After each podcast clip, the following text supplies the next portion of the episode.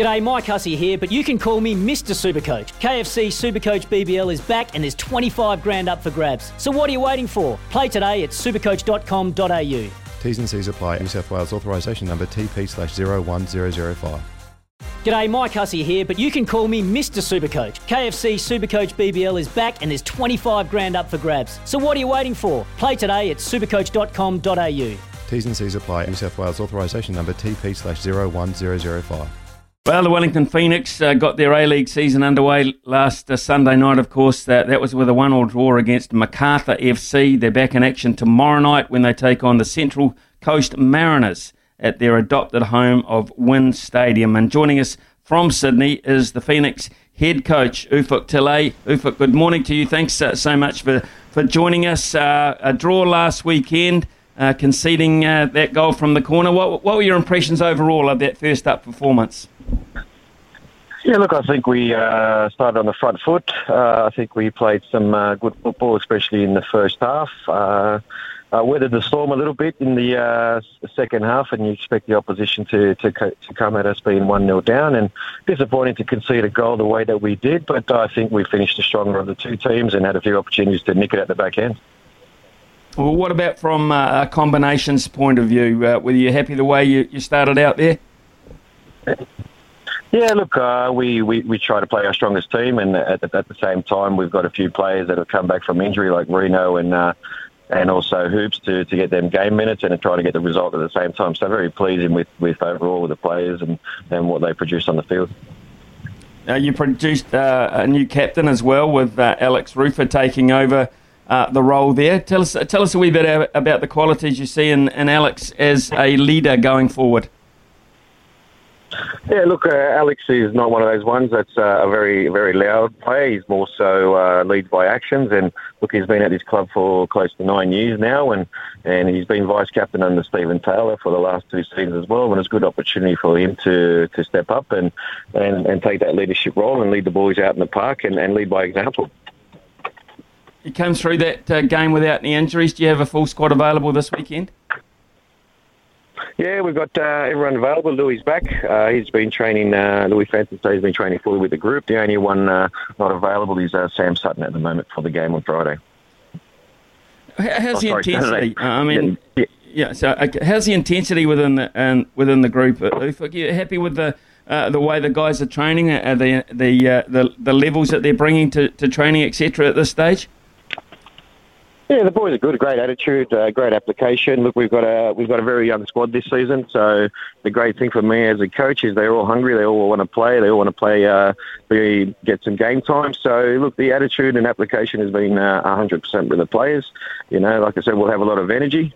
Uh, the main thing for us this year is uh, playing young players. Is we we need consistency uh, week in week out.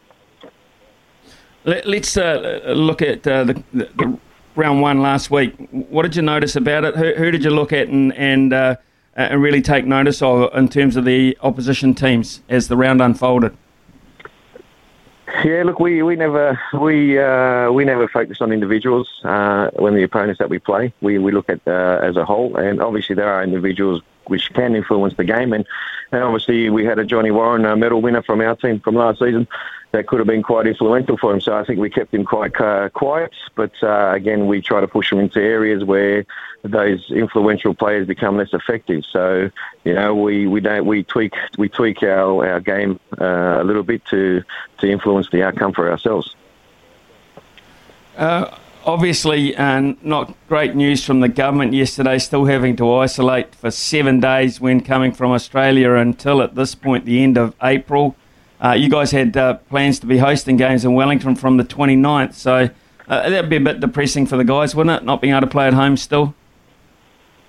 Yeah, look, it's it's difficult. I think it's not just uh, depressing for the guys. I think for the club in general, and also you know the fans that we, we haven't played uh, uh, a home game for for such a long time. And look, things are changing very quickly, uh, as you can see. Even with uh, the MIQ, it's gone now from 14 to seven now home isolation, and and I think if the vaccination rates keep keep rising uh, very rapidly, that that might change as well. So we're still hoping in the back of our minds that we'll be back in New Zealand by the end of January, and we hope that actually comes to fruition so we can come home and actually, you know, play some uh, play some home games.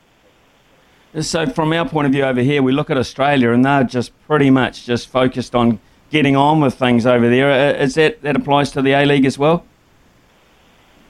Yeah, look, uh, seeing most most uh, well, New South Wales pretty open. I think they're uh, uh well, 95 uh, percent vaccination rate. So, you know, things things have opened up here, and uh, obviously everyone's just using common sense, and all the all the other states are slowly uh, coming to that point as well. So, it's one of those things that look, COVID is there, it's real, and, and we, we have to learn to live with it and, and be smart in our decisions and, and, and how we do it. But look, for us, we, we, we want to come home as soon as we can, and, and you know, get in front of our fans and, and get a bit of normality and being able to sleep in our own beds and you know go to training in our training field and and uh, you know and also uh, bring bring bring uh, play uh, teams to uh, New Zealand because that's that's part of uh, us in, in winning games and they have to travel to New Zealand and do that travel as well. I guess never better example that you just have to be so vigilant than uh, uh, your brother franchise in terms of the Breakers. Uh, they got four in their group getting COVID during the week, so I guess, a timely reminder not to take things uh, for granted over there. What what kind of precautions do you have around um, your squad in terms of your facilities, etc.? Yeah, well, the thing is, we're, we've got some great facilities. We train out at New South Wales Football uh, Federation, so down at Parklea. So the, the, setup is very good for us at the moment.